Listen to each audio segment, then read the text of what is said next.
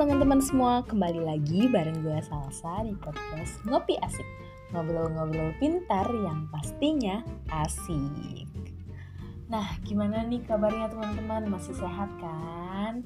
Masih semangat kan? Semoga yang sekarang lagi gak semangat bisa semangat lagi. Yang sekarang lagi kuliah semangat kuliahnya. Kita harus tetap berjuang. Yang sekarang lagi kerja semangat juga kerjanya. Atau yang sekarang lagi nyari-nyari kerja semoga cepet dikasih pekerjaan lagi. Amin. Pokoknya semoga hari-hari kalian tetap happy tetap bahagia selalu oke? okay? Kali ini gue kembali lagi untuk bahas administrasi. Karena kemarin kita udah medlit, sekarang kita admin lagi Administrasi penyuluhan. Nah, untuk episode kali ini kita bakal ngebahas lanjutan dari episode sebelumnya Episode 4 yaitu aspek-aspek dalam administrasi Nah, untuk materi lanjutan dari aspek-aspek dalam administrasi ini, kita bakal ngebahas tentang komunikasi dan koordinasi, efisiensi dan efektivitas, dan juga kinerja dan produktivitas. Langsung aja nih yang pertama dulu yaitu komunikasi. Hmm, nggak asing banget nih pasti buat kalian.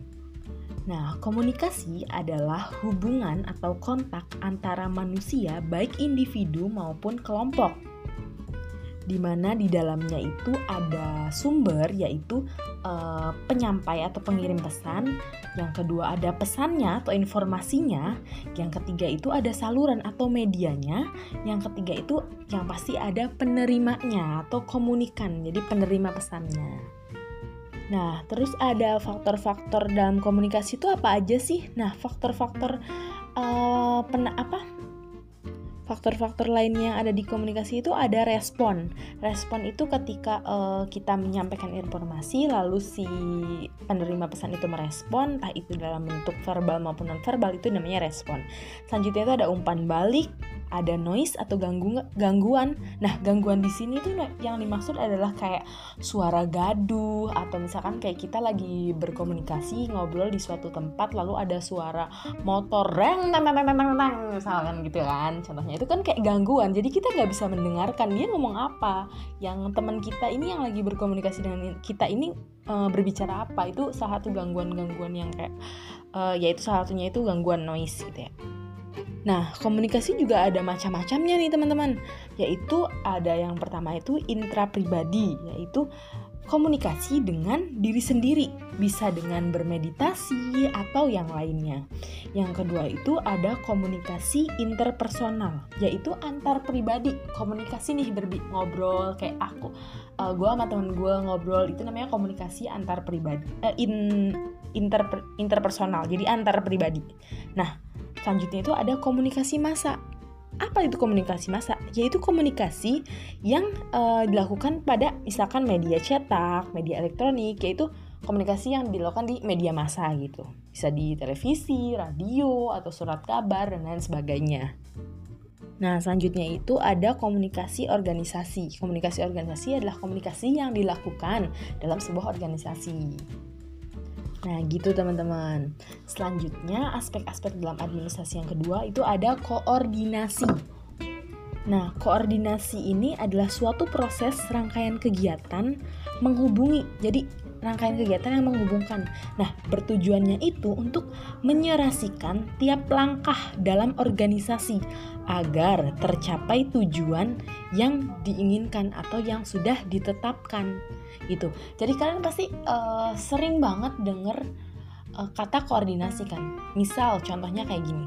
Kayak kita uh, dapat tugas bikin rondon uh, suatu kegiatan kita bikin nih jadwalnya jam jam sekian jam sekian jam sekian ngapain nah ketika itu kita harus koordinasi dulu nih ke ketua acaranya, ke OC-nya atau ke ketua pelaksananya ini gimana nih kalau randonnya kayak gini, gimana nih kalau jam sekian kita materi, jam sekian kita istirahat, jam sekian kita tidur.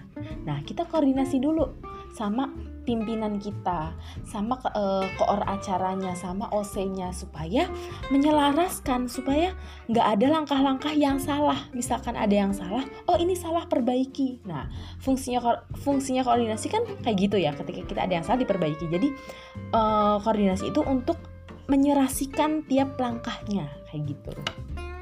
Paham kan pastinya karena koordinasi ini uh, sering banget terdengar gitu, sering banget uh, kita bertemu dengan koordinasi. Jadi misalkan kayak di organisasi, pasti kalian anak organisasi sering banget dengar kata koordinasi. Koordinasi dulu tuh sama pimpinannya, koordinasi dulu tuh sama ketuanya, bla bla bla gitu.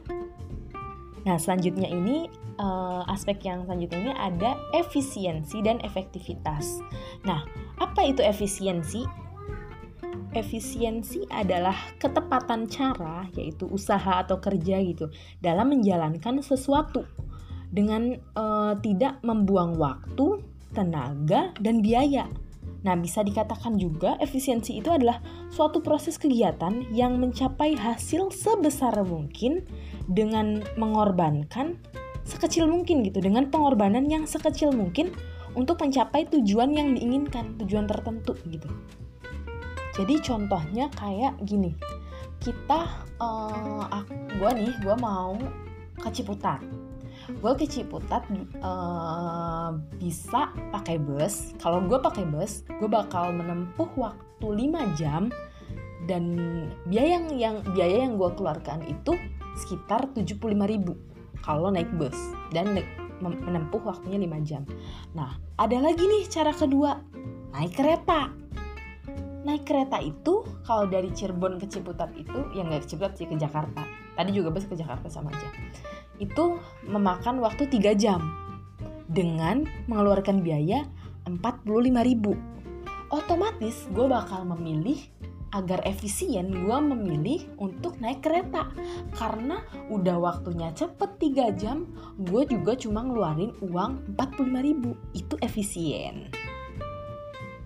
Yang selanjutnya ini ada efektivitas. Nah jadi efek aktivitas ini adalah suatu keadaan yang menunjukkan tingkat keberhasilan atau pencapaian suatu tujuan yang diukur dengan kualitas, kuantitas, dan waktu sesuai yang direncanakan sebelumnya. Gitu. Jadi eh, efektivitas ini ketika kita merencanakan sesuatu, lalu kita menjalankan uh, kita menjalankan sesuatu tersebut sampai nih ke tujuan kita gitu. Kita merencanakan sesuatu tujuannya ini. Lalu kita uh, melaksanakan itu dan tujuan itu tuh tercapai gitu. Nah itu namanya efektif gitu. Semakin banyak rencana yang berhasil maka itu semakin efektif kayak gitu. Jadi contohnya gue mau beli tas. Tujuannya gue beli tas yang uh, gue mau beli tas ukuran segini gitu uh, tas kecil gitu ya. Nah, terus kita cari nih, cari. Di situ kita ada kita dapat ada yang tas harga sekian sekian sekian gitu. Kita cari yang harga sedikit. Tujuan kita kan beli tas gitu nah kita beli tas itu. Nah dapat nih sesuai dengan tujuan kita. Sesuai yang yang dengan yang kita inginkan. Nah itu efektif. Nah efisiennya ketika kita membeli tas itu dengan harga yang murah. Kita mencari harga yang termurahnya. Itu efisien. Jadi uh, kaitannya efektif dan efisiensi di situ ya. Bisa tergambar kan? Nah yang selanjutnya ini ada kinerja dan produktivitas Nah, kinerja adalah uh, secara kualitas dan kuantitas yang dicapai oleh seorang pegawai dalam melaksanakan tugasnya sesuai dengan tanggung jawab yang diberikan kepadanya.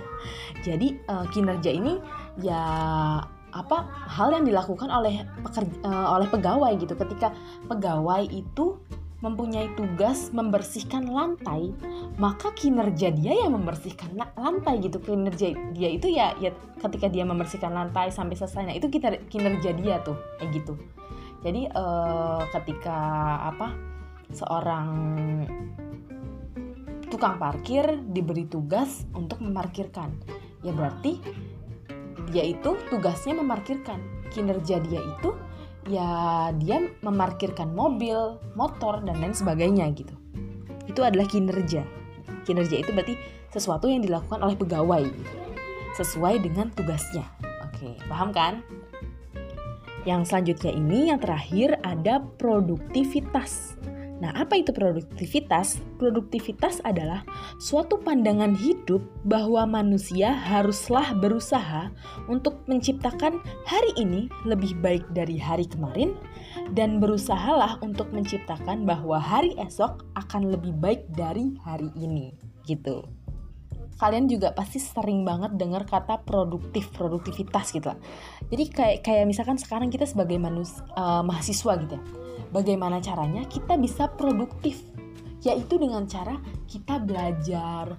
Misalkan kemarin kita nggak bisa presentasi dengan baik hari ini kita harus bisa presentasi dengan baik. Itu namanya produktif. Dan hari esok besok besoknya lagi kalau kita presentasi lagi kita harus bisa lebih baik lagi dari hari ini. Itu namanya produktivitas. Nah gitu teman-teman. Jadi uh, udah mulai tahu kan apa itu tadi apa namanya uh, komunikasi, koordinasi, efisiensi, efektivitas, kinerja, dan juga produktivitas. Itu adalah uh, beberapa dari aspek-aspek dalam administrasi, yaitu lanjutan dari minggu kemarin. Jadi sekian dulu dari podcast Ngopi Asik. Semoga ilmu yang gue bagi ini bermanfaat walaupun sedikit. Semoga bisa didengarkan dengan baik. Semoga dapat uh, menemani hari-hari kalian. Gue salsa undur diri. Semoga podcast ini bisa menemani hari-hari kalian di mana pun kalian berada. Sampai jumpa.